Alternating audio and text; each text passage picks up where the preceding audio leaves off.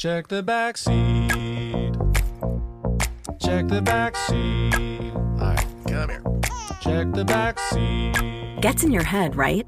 Good. Because every year, dozens of children are forgotten in the backseat of a car by a parent or caregiver. All never thought it could happen to them. But with changes in routines, distractions, or a sleeping child, it can happen to anyone. Parked cars get hot, fast, and can be deadly. So get it in your head. Check the back seat. A message from NHTSA and the Ad Council.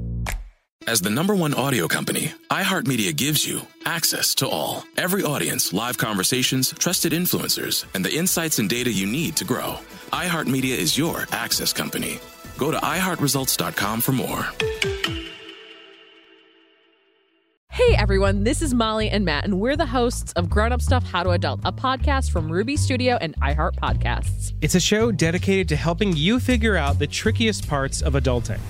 Like how to start planning for retirement, creating a healthy skincare routine, understanding when and how much to tip someone, and so much more. Let's learn about all of it and then some. Listen to Grown Up Stuff How to Adult on America's number one podcast network, iHeart. Open your free iHeart app and search Grown Up Stuff. Grown up stuff.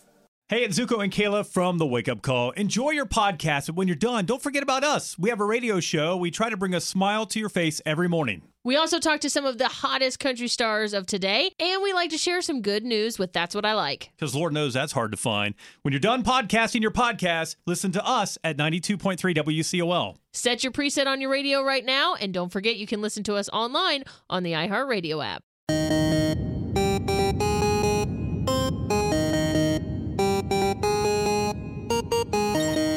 The Large Nerdron Collider podcast is a production of iHeartRadio.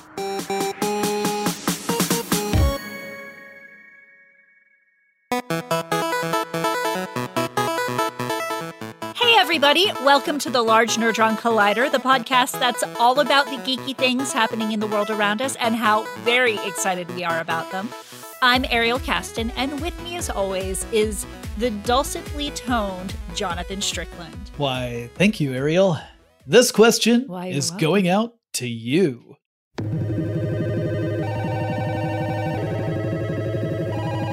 Okay, Ariel, here's your question. What is a celebrity encounter you've had that you think back on fondly? Oh, uh, at the same time, I've had a lot and not many because I used to work backstage at Dragon Con and do some security stuff. Um, hmm.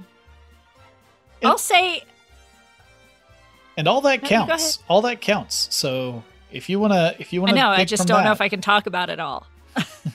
well, you don't have to go into like, so I had this, uh, you know, this encounter with Bruce Campbell and I carried all of his weed for him. I'm not saying that. Yeah, like, no. I one, I haven't, uh, and two, I wouldn't say that. Um, I will say, like any any celebrity encounter I've had where they've just been incredibly nice, and the two that immediately pop to mind when I think of that, and I know you asked me for one, but I it's I'm the queen of indecision, and it would be Alice Cooper or Stan Lee Wow. because they just yeah they both just treated uh, now i mean this is from a, a brief encounter you know i didn't have a lot of one-on-one time with them but just from my observation uh, in that ballroom they treated everyone with just such kindness and respect it didn't matter who you were that it just it really left a positive impression on me I, I like it. So Alice Cooper didn't just look at you and say, "Welcome to my nightmare." No, he was super nice. He said hi. Not every uh, celebrity that I got to work with, you know, necessarily said hi because you're in a convention setting. You need time to like unwind and things like that. But yeah, he was he was just very he was very kind to me. I That's can't say that he's kind to everybody, but he was very kind to me. What about you?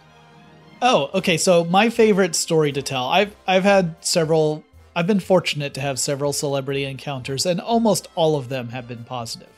There have been very few where I didn't like the experience, but one that was purely by happenstance was that I was going through the Atlanta airport. This was pre uh, September 11th, 2001. So it was back when you didn't have to have a ticket in order to go through security. And the reason why I was going was to meet, uh, well, the woman who would become my partner, but we were dating at the time, and she was flying into Atlanta. So I was on my way to meet her. and I see this guy duck into the Disney store. And I, uh, when I saw him, I thought, I think I recognize this guy. I think that's Ernie Sabella. And Ernie Sabella, for those who don't know, was in Disney terms, he was the voice of Pumbaa. But he also was like mm. the naked guy on the subway in Seinfeld. And he played lots of different roles on Broadway. And so I was familiar with his work. So thinking that he's Ernie Sabella, but not sure, I also go into the Disney store like a stalker, and he picks up a Pumbaa doll and turns to a kid next to him and goes, Hakuna Matata. And without without a without any hesitation, I went, What a wonderful phrase. And he turns around and he's like, I thought for a minute that Nathan was here. and we chatted, oh, nice. and we actually chatted from there to he was late to his uh to his gate. So he had me walk with him and we chatted about Broadway. He talked about, he was in A Funny Thing Happened on the Way to the Forum at the time. He said, if you're ever in New York, let me know. I'll get you a ticket. Just a super nice guy. And we just chatted about acting. It was fun. Um, and a weird little brief encounter. That that sounds delightful. I never encounter celebrities in the wild. Um, I don't think. And even if I did, I don't know if I would go up and talk to them, but I think I think I just I, I, probably we live in Atlanta. I've probably seen some sort of celebrity on the street somewhere and just not realized. Yeah, but where I don't where, have in the wild stories. Where our office is uh, over on in Ponce City Market, that tends to be a place where various studios will put celebrities up uh, when they're in town shooting. So like Winona Ryder was staying there. Never saw her. Um, there were a whole bunch of different celebrities I heard about, but never. I saw Hugh Jackman in my office, like in the gym that's connected to that building. Uh, did not say hi to him. He was working out. You just don't do that, right? To anyone in the yeah. gym, unless they yeah. ask you a question, you you leave them alone. And um and the one that I was sad got away was uh um I think it was Mandy Moore. Uh, she was shopping, and I was like, oh, would have been fun to sing with her. Not that she would have. I mean, come on, but you know me, never never turn up a an opportunity yeah. to to yeah. sing. Well, don't be sad anymore, Jonathan, because we have some really good news. And the really good news is that the Ewok movies and TV show and part of the Star Wars holiday special and Genndy Tartakovsky's Star Wars Clone Wars are all coming to Disney Plus. So the best parts of the Star Wars franchise will soon be available for streaming. You are killing me. Because uh, I mean, I remember when the Ewok movies came out. The first one was cute. The second one ends. Start. The second one begins with a huge bummer. it doesn't get better from there. Um, this is spoiler alert. If you've not seen the Ewok movies, I guess soon you'll get to scratch that itch.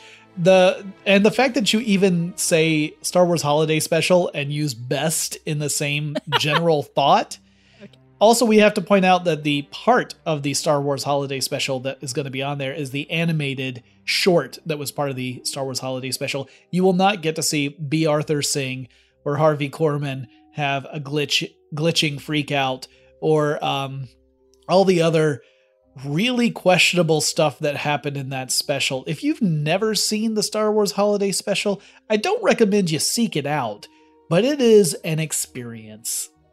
It is an experience. And I was I was kind of trolling you. So I genuinely do like the Ewoks movie because I was a small curly-headed blonde girl when I was watching it and it features one. And now um, you're a redhead. And you know, and now I'm a redhead.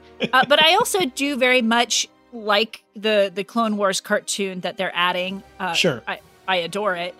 Um, and it's the Star Wars holiday special is an experience, and I appreciated that experience when I had it. So, kind of trolling you, you know, but only a little. Well, it's okay. You're not the only one trolling me. Uh, funny thing, when we were making up the show notes, I was typing it in as Ariel was writing to me the thing I typed in our show notes was full trailer for the irregulars makes Jonathan mad.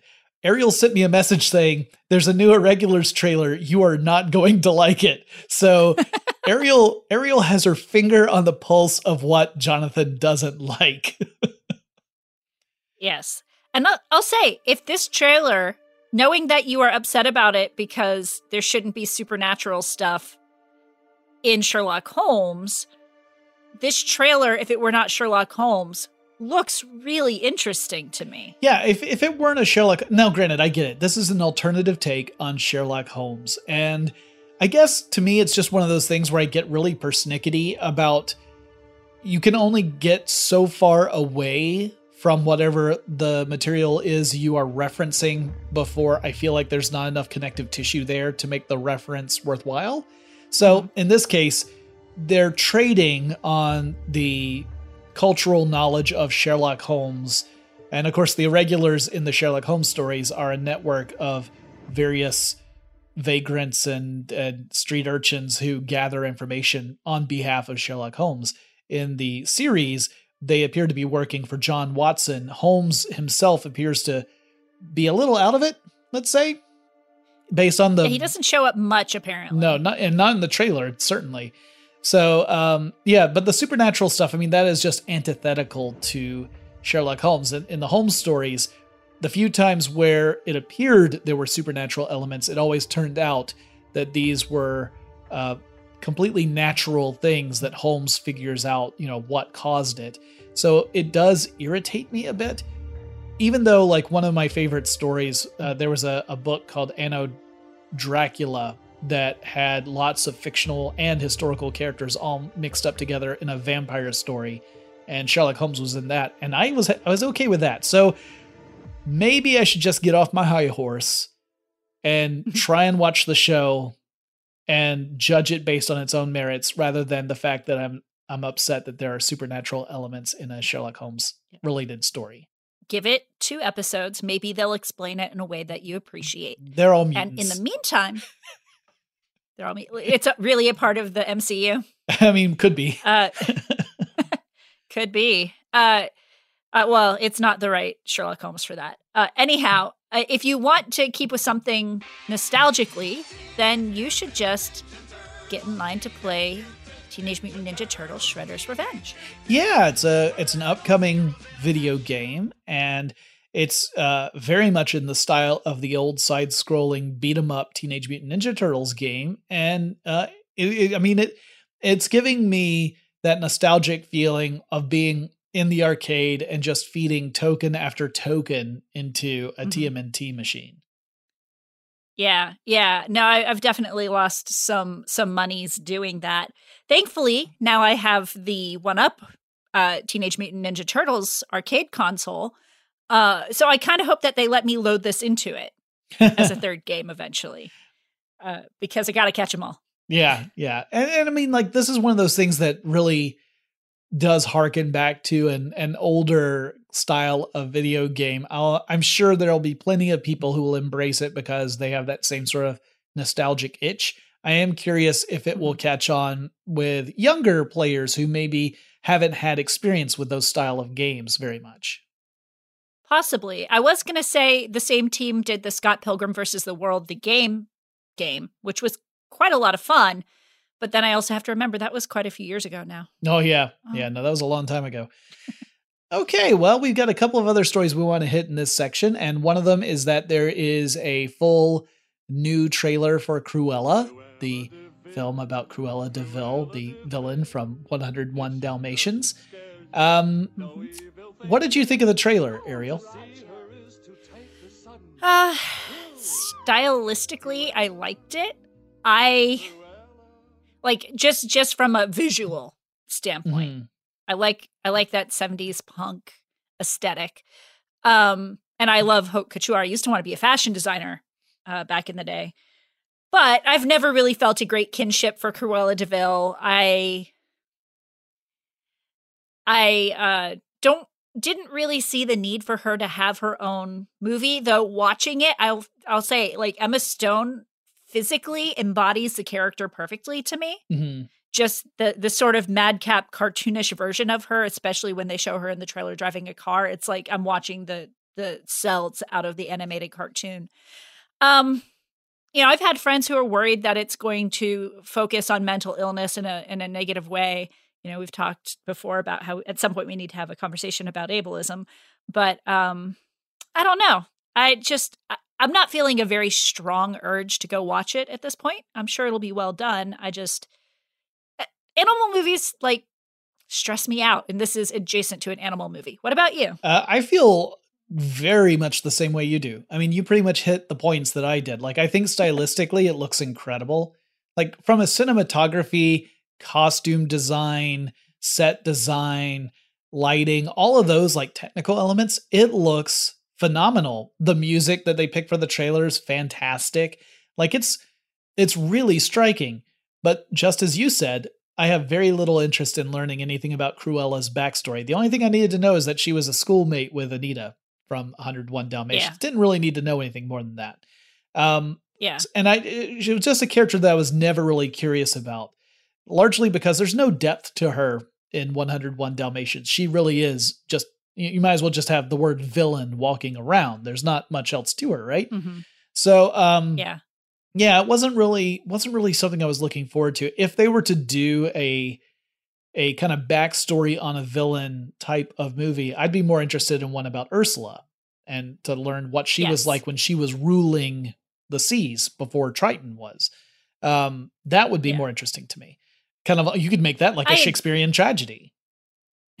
I agree. And they could because, you know, Lion King is Hamlet. I will say I do like the Easter egg that Emma Thompson was in the live action 1996 101 Dalmatians and is also in this. Mm. Um, I think that's a fun little detail.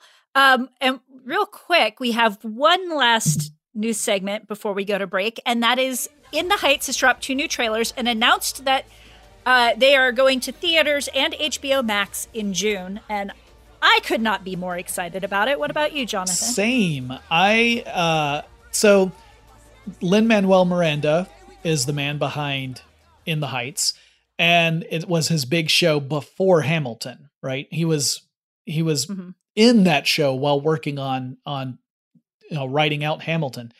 And um I was unfamiliar with it except that I started listening to the iHeartRadio Broadway radio station and the songs from In the Heights sometimes come on and I was hooked. It was just it's that same incredible uh, uh precision of language that you hear in Hamilton. That's also in In the Heights and there's that passion of a specific love of a specific neighborhood and a, a specific time and all of that gets wrapped up into the songs that I've heard and I've been eager to see it but obviously I haven't had the opportunity to so I'm hopeful that this film will be a good representation of the story uh musicals theatrical theatrical productions in general their transition to film doesn't always go smoothly. I'm hoping that this is an exception to that general rule.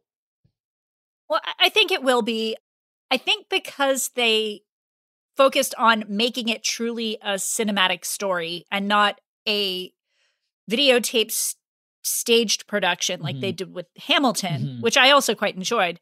That it'll it'll just work out really well. Everything about it just screams wonderful to me. Um, I, I love the little fact that they actually filmed in Washington Heights. Yeah, and Lin Manuel Miranda plays a a minor character in it. In the original production, he was one of the leads, but he is not playing the lead in uh, the film version. He has uh, graciously stepped aside for an actor of an appropriate age to play that part. Yes.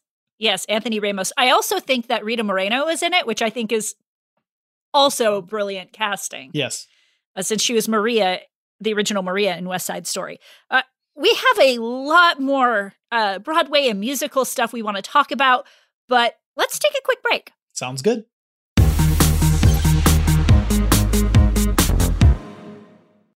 Check the back seat. Check the back seat. All right, come here. Check the back seat. Gets in your head, right? Good. Because every year, dozens of children are forgotten in the backseat of a car by a parent or caregiver. All never thought it could happen to them. But with changes in routines, distractions, or a sleeping child, it can happen to anyone. Parked cars get hot, fast, and can be deadly. So get it in your head. Check the back seat. A message from NHTSA and the Ad Council.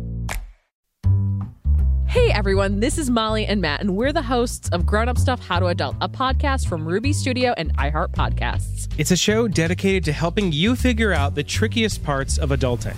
Like how to start planning for retirement, creating a healthy skincare routine, understanding when and how much to tip someone, and so much more. We're back with season two of the podcast, which means more opportunities to glow up and become a more responsible and better adult, one life lesson at a time. And let me just tell you, this show is just as much for us as it is for you. So let's figure this stuff out together. This season, we're going to talk about whether or not we're financially and emotionally ready for dog ownership.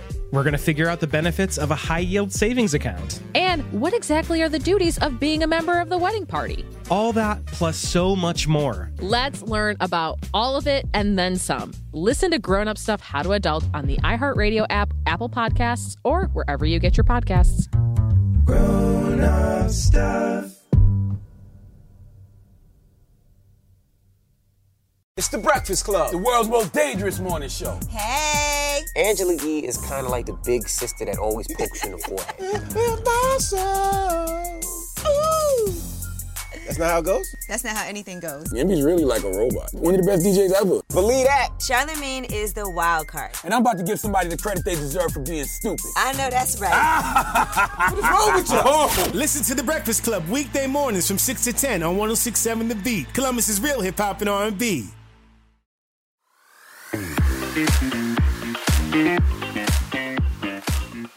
So Ariel, uh, you know, last week I think it was last week we talked about the fact that there were some planned pop-up events on Broadway, and one of the articles that we came across while putting our show together was uh, one about the pro- process of reopening Broadway in general. It was from USA Today, and um, that article really pointed out some stuff that just didn't occur to me when we were having that discussion about the pop-ups. And that was like the stuff about how even if everything were in place right now for them to open up tomorrow they wouldn't be able to do it because no one has been able to rehearse uh, you know like the there are people who are connected to shows who are not currently living in the city anymore because it was too expensive and you know if you're not making any money you have to conserve what you've got. So a lot of people moved out of the city.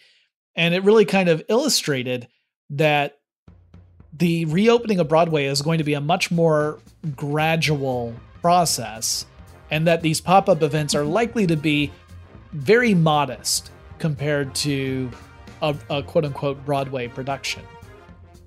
Yeah, possibly one man shows or cabarets or things like that. Uh, stuff stuff that's easy to get up and mount. Um, you know, and I'm sure that there are some people who've been working on small stuff. I had a friend who had a show on off Broadway who could probably easily take it and put it into a pop up event. You know, but anything big, yeah, I don't, I don't think they'd be able to, unless they've been working on it on the download. They'll be able to Yeah. get it up on its feet super quick.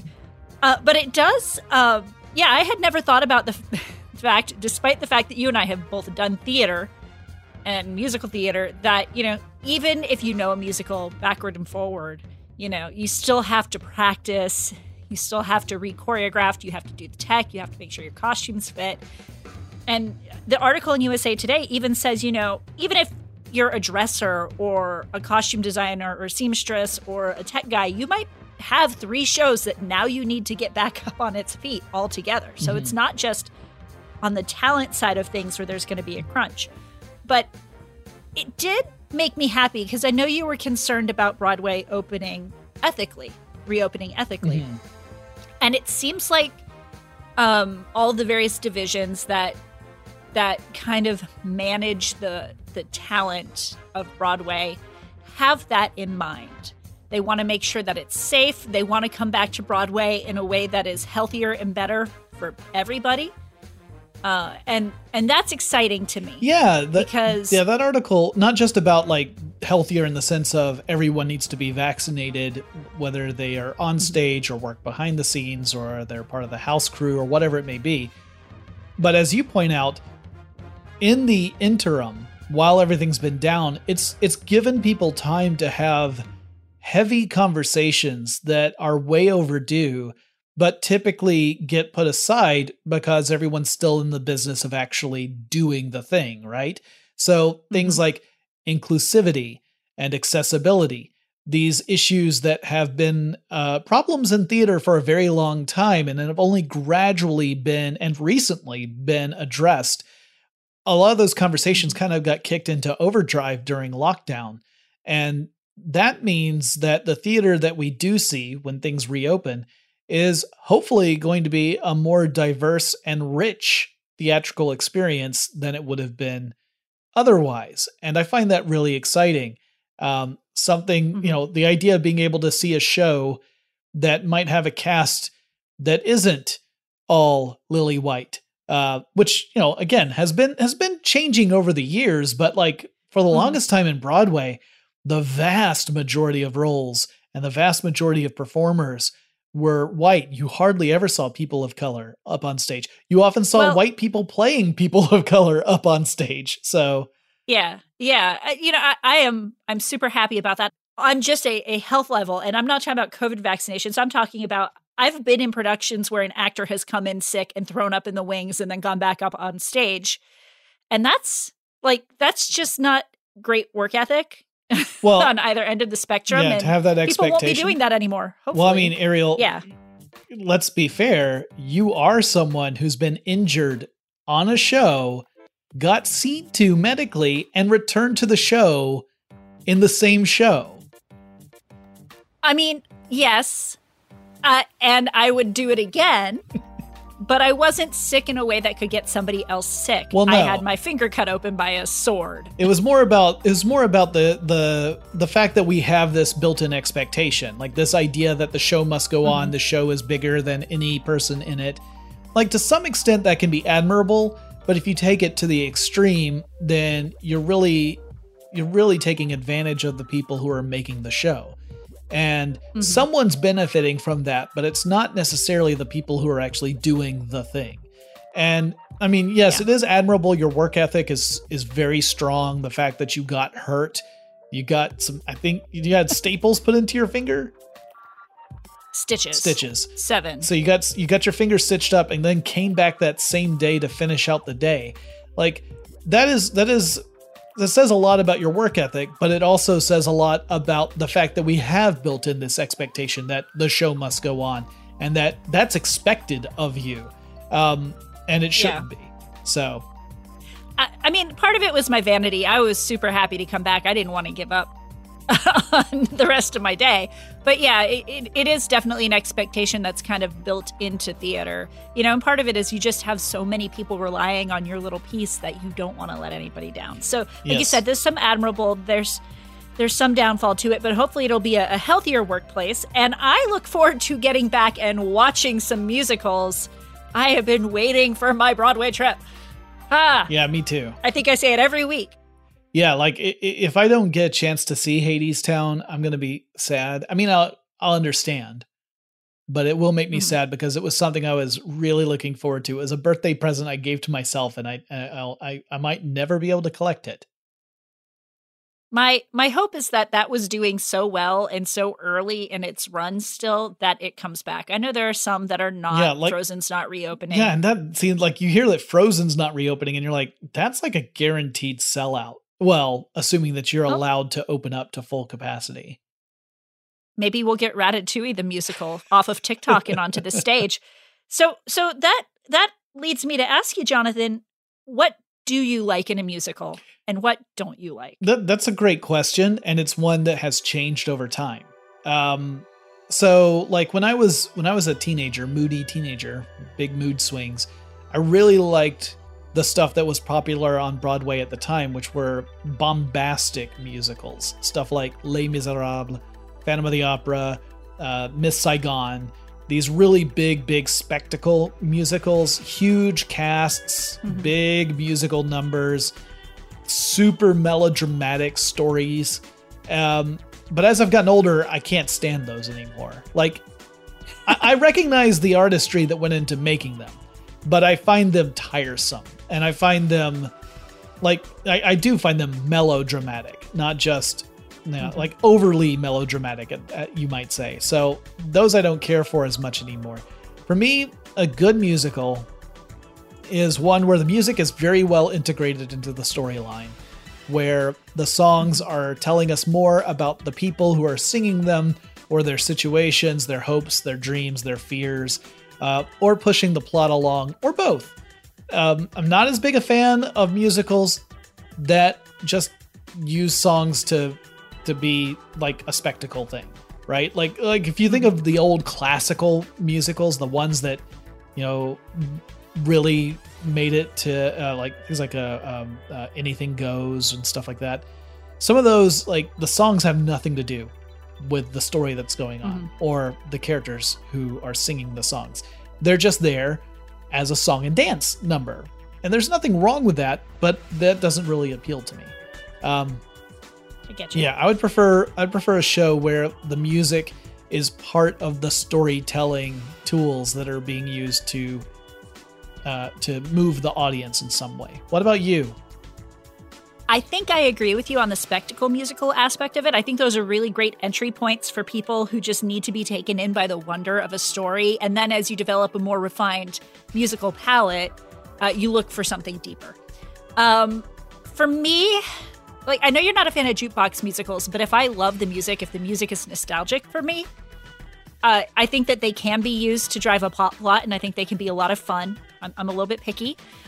For me, the musicals I enjoy the most are the ones where, one, if the music furthers furthers the story, that's a must for me as well. But if the lyrics are clever, I love a turn of phrase and I love wordplay.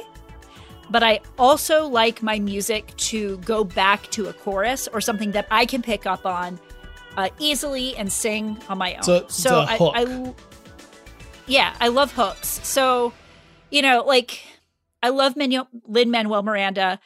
Uh, I'm very excited about In the Heights, but that's much almost more of like a a rock opera in the way that it just has these long musical numbers that kind of go all over the place. He doesn't often bring it back around to a rhyme or a, a, a repeat or things like that, uh, which I appreciate. But that's not the one I'm going to go home singing and humming. A- along those lines, I I like rock operas, but I'm picky about them.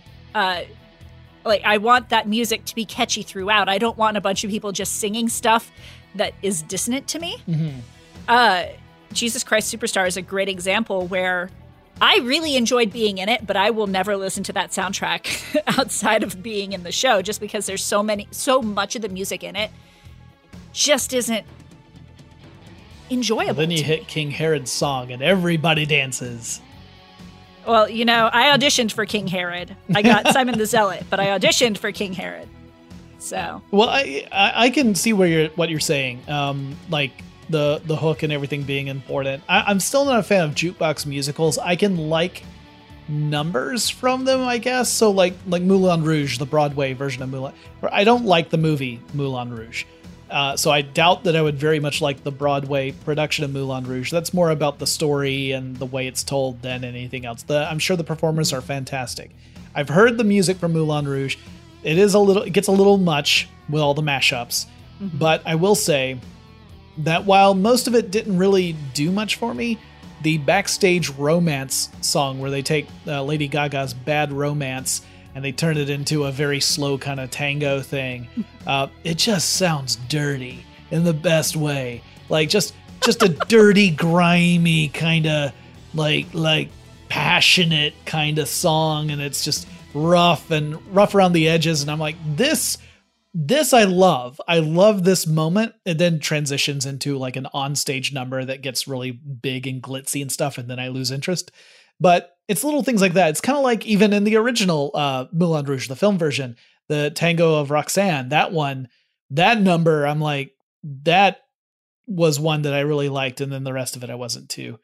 Um, it just didn't do anything for me. So, I, I mean, it all depends. I liked I liked I did like the the elephant love song medley in the movie. I feel like in the stage version they add too much to it. It goes on too long. And I say this as a member of a band who thrives on how many songs can we squish together. Yeah. Like well, I, I I will say that the medley. It, it- I agree it goes too long, but there are a couple of inclusions of songs in that medley that just made me smile. The fact that uh, um, they had the uh, was it such great heights that song in there, which I never expected to ever hear in a musical, was was Yeah. a lot of fun.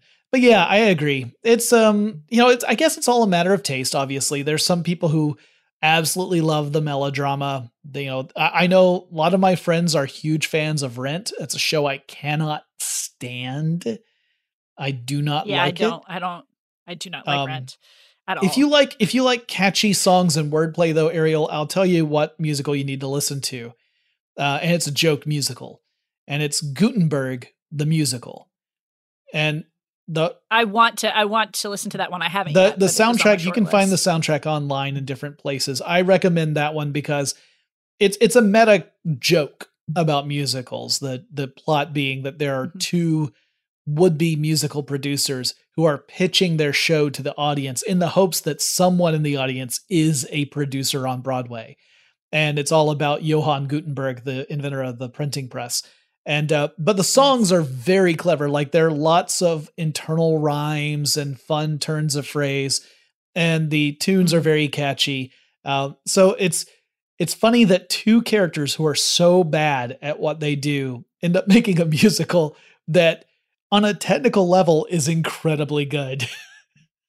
Yeah. Oh, that reminds me. I'm usually not a fan of musicals that are remakes of movies or television shows, with the exception of possibly Beetlejuice, which I didn't get to see because of the COVID, and uh, Groundhog's Day, which uh, just the music for that is brilliant. So if you haven't listened to that, you should listen to I that. mean, the music to Mean Girls is also pretty good, and I wanted to see that one too.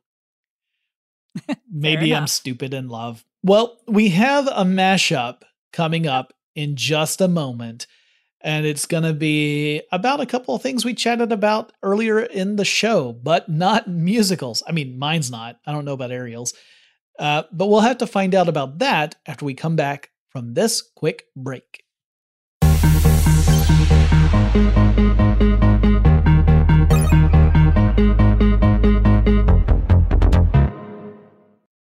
Snakes, zombies, sharks, heights, speaking in public. The list of fears is endless. But while you're clutching your blanket in the dark, wondering if that sound in the hall was actually a footstep, the real danger is in your hand when you're behind the wheel. And while you might think a great white shark is scary, what's really terrifying and even deadly is distracted driving. Eyes forward, don't drive distracted. Brought to you by NHTSA and the Ad Council. Hey everyone, this is Molly and Matt, and we're the hosts of Grown Up Stuff How to Adult, a podcast from Ruby Studio and iHeart Podcasts. It's a show dedicated to helping you figure out the trickiest parts of adulting. Like how to start planning for retirement, creating a healthy skincare routine, understanding when and how much to tip someone, and so much more. Here's a clip from an upcoming episode featuring the weekly home checks, Keyshawn Lane, that you won't want to miss. A common mistake that a lot of people do, they use fabric softener when it's not so great for your clothes. Should we never be using fabric softener? No, you should not ever be using ah. fabric softener. Oh. It leaves a deposit on our clothes, which is also left in the machine. And it also makes the clothes highly flammable. Wait, what? yes. What you want to do instead is just use a quarter cup of vinegar. and that'll make them softer? That'll make them softer. And if you wanted some kind of scent, you can use essential oils. Wow, wow, wow. Catch new episodes of Grown Up Stuff How to Adult every other Tuesday on the iHeartRadio app or wherever you get your podcasts. Grown up stuff.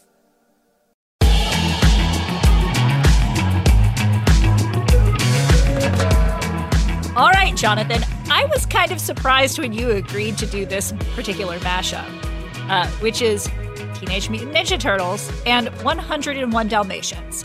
And not Cruella because one, the movie's not out, and two, I don't. I didn't see the point in her story, as I said earlier.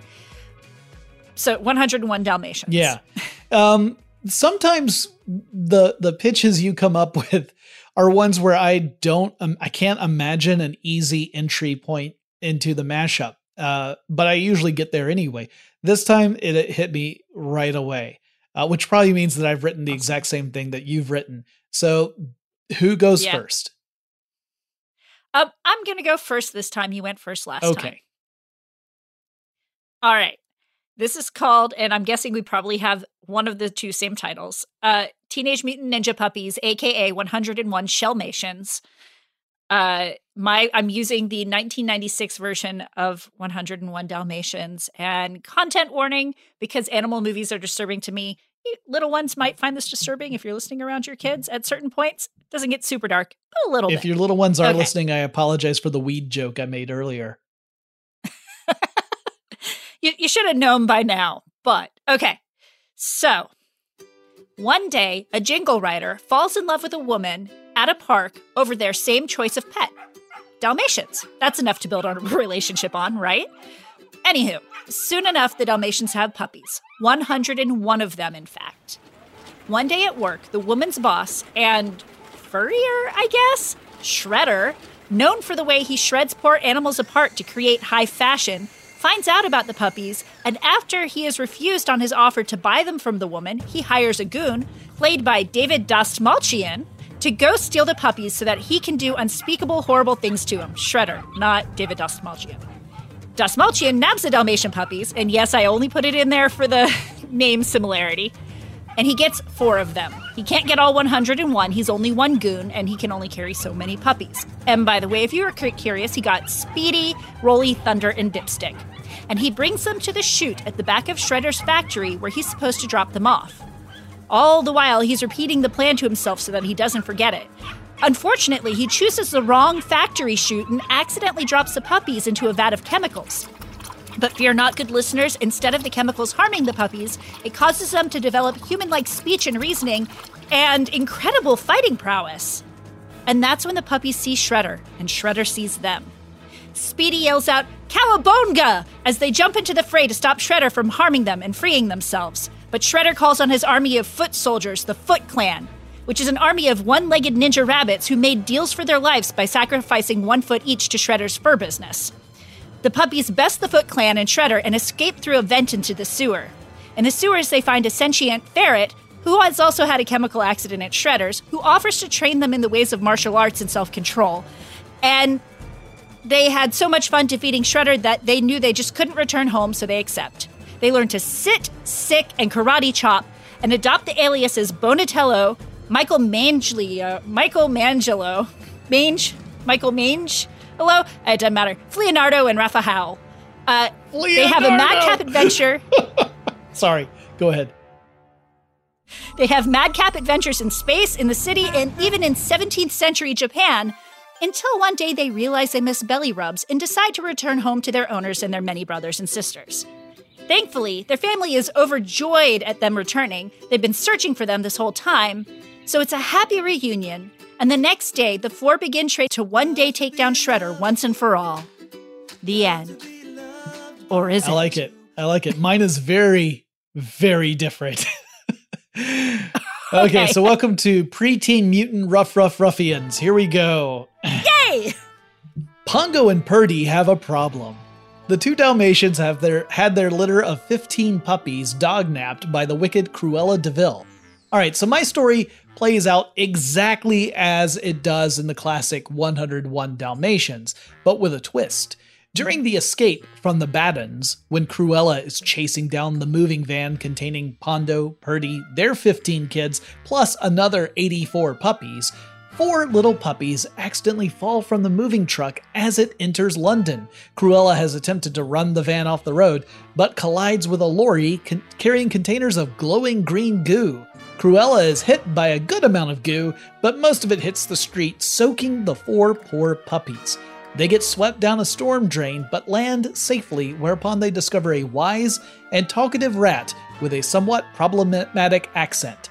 The rat introduces himself as Splinter. Splinter takes the four puppies into his care, feeding them and teaching them all he can. But these four came from a group of 84 puppies that Cruella had previously purloined. They are not the actual puppies of Pondo, Pongo and Purdy, just to make that clear. Uh, they have no real names or home, so Splinter decides to name them. One of the puppies, a great lover of parks and people, he names Seurat. The second, a lover of pop art and comic books, he names Lichtenstein. The third puppy, who had one ear stuck up and one that flopped over, he names Van Gogh. The fourth and messiest puppy, he names Pollock. The green goo changes the puppies, making them more anthropomorphic. They take on almost human characteristics.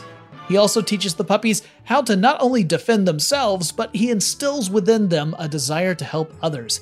And so the four puppies learn how to work together and develop a particularly rugged street fighting technique. Collectively, they are known as the preteen mu- mutant rough rough ruffians, and their record is spotty at best. Flash forward a couple of years, and now they're the teenage mutant rough. uh, you get the idea. The four friends have become protectors in London, helping those who are in trouble, but always from the shadows so as not to cause a scene. And there's a new scourge in the city. Or is it that new after all?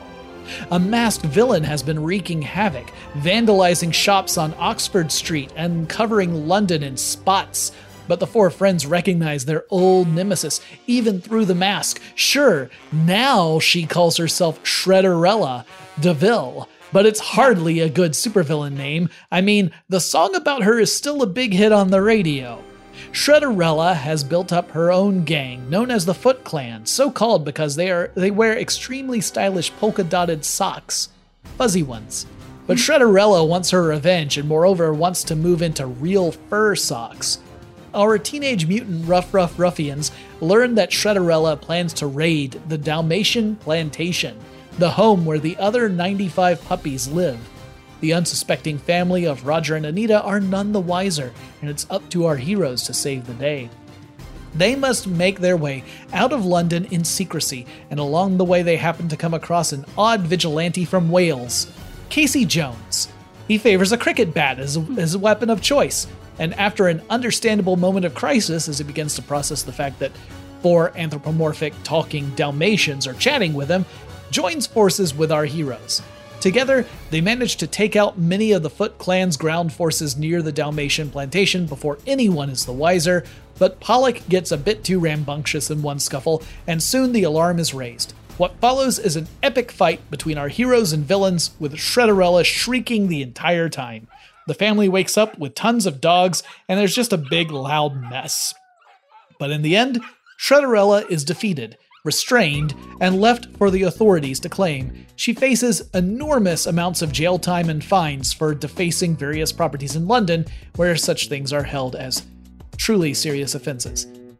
As for Seurat, Lichtenstein, Van Gogh, and Pollock, as they prepare to leave, they see their former friends, now grown dogs, and there's a sweet reunion. But as Roger and Anita emerge from their home, the heroes make their goodbyes and slip off into the night before they are seen. While the parting is sad, they all promise to communicate through the Twilight Bark, which I had to look up because I couldn't remember if that was from 101 Dalmatians or if it was actually from Lady and the Tramp, but it was the Dalmatian one. The end. I like it. I like the Twilight Bark. I had I had forgotten. Yeah, I I I wrote that as a joke, but it's legit. I was like, wait, was Twilight Bark and Lady and the Tramp or was because I haven't seen either movie in a very long time.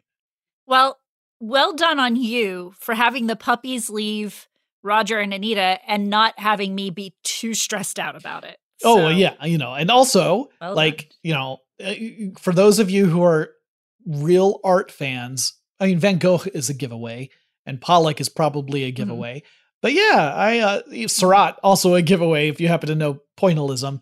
Um, I'll be curious if people know who Lichtenstein is. But yeah, uh, I made I decided I had to update the artist names.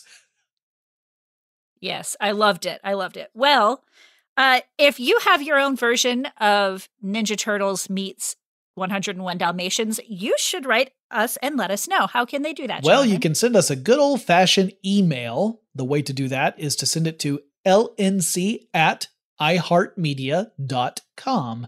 Or you can let us know on Twitter, where we are LNC underscore podcast, or on Facebook or Instagram. We're Large Nerdron Collider at both of those places. And to go to our website, you can see all of our show notes. You can leave us messages there as well if you want to. That is largenerdroncollider.com. We always have show notes for every episode, so that way you can actually go and read the articles we referenced, like that Broadway article. We only scratched the surface of what that article covered. It's it's incredibly thorough, um, and it really gives you a deep appreciation of how complicated and involved Broadway productions and theatrical productions in general really are. Yeah, yeah. Um, and you know, please do write us. We really love hearing from you. We like continuing that conversation and tell your friends about us and make sure that they subscribe, just like I'm sure you have. Uh, and until next time, I'm Ariel Casten. And I'm Jonathan Big Dog Run Strickland. Woof woof. Bow wow wow. Yippee yo. Yippee yay.